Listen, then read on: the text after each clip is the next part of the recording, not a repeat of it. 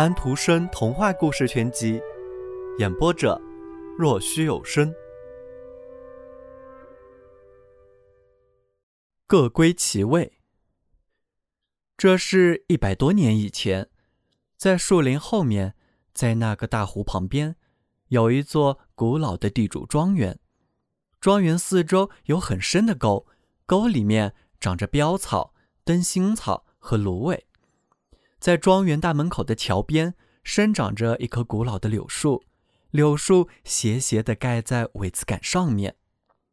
从下面的道上传来了号角和马匹奔跑的声音，于是那放鹅的小姑娘便忙着在那群打猎的人奔驰过来之前，把鹅从桥上赶开。这一群人来得如此的急速，他不得不很快跳到桥边的一块高高的石头上。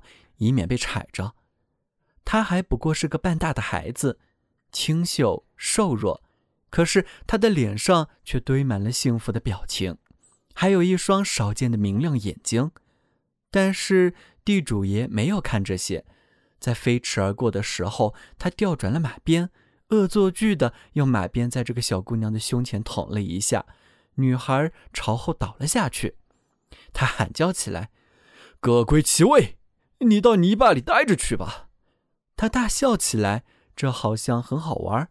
其他人也都随着笑起来，整个人群又叫又闹，猎狗也狂吠起来，真叫是贵鸟飞来飒飒响。上帝知道他怎么个有钱法。可怜的木鹅姑娘倒下的时候，伸手乱抓，他抓到了一只垂悬的柳枝。抓住柳枝，他便掉在女水沟的上面。待人群和狗全进了大门以后，他开始挣扎着上来。可是柳枝在树丫那里折了，木鹅姑娘重重地向后落向了苇子丛。就在那一刹，一只强劲的手从上面拽住了他。这是一个走街串巷的货郎，他在旁边不远处看着，现在急忙赶过来帮助小姑娘。各归其位。他学着地主爷开玩笑的说着，把他拉到了干的地方。他把那根折断的柳树枝子接到断开的地方，可是并不是都能各归其位的。于是他便把枝子插在软和的土地里。要是你能活的话，便长吧，将来给庄子里的人可以管很好的笛子。他希望地主爷和他那一伙人好好的挨一顿鞭子抽呢。之后，他便进到地主庄园去了。不过，不是去上房，那样的地方他还不够格。他走进了下人呆的屋子里，大伙儿瞧着他带来的东西，一边讨价一边还价。宴席那边传来了一阵笑闹的声音，那该是唱歌。他们无法唱得更好了，一片笑声和狗叫声，乱哄哄的。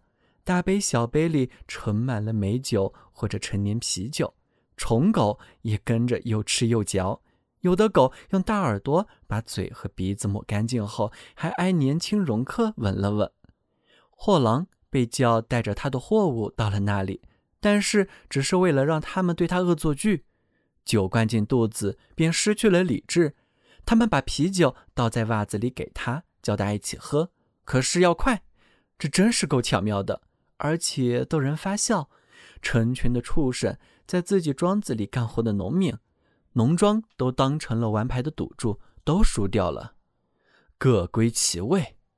货郎到了他称呼为罪恶之地和罪行的深渊，他这样说道：“开放的大道是我应归之位，我的位根本不在这里。”那个木鹅的小姑娘在田头的篱门边上向他点着头。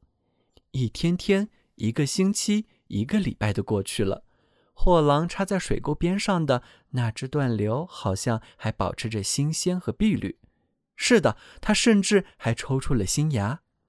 木鹅的小姑娘说：“它一定是生了根。”她的内心高兴极了，她认为这树是她的。是的，小树欣欣向荣。可是庄园里的一切在吃喝赌博中却很难维持了。吃喝和赌博就像是两只不能在上面站稳的轮子。还没过完六年，那地主爷便提着讨饭袋，杵着讨饭棍，成了穷人，走出庄园。庄园被一位有钱的杂货商买下了。他正是那个到过这里，被人拿来开玩笑逗乐，要他喝倒在袜子里的啤酒的那个货郎。但是，诚实勤恳给他带来了兴旺。现在，这位杂货商成了这个庄园的主人。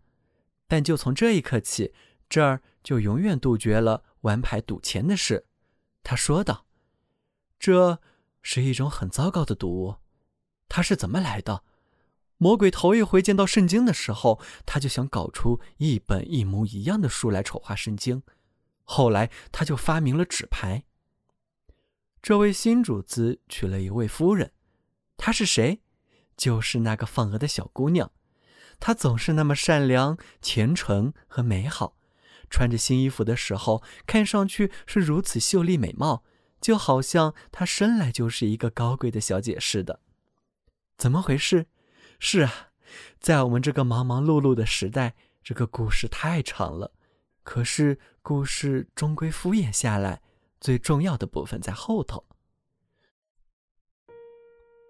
小朋友们。今天的故事已经讲完了，请闭上你们的眼睛吧，晚安。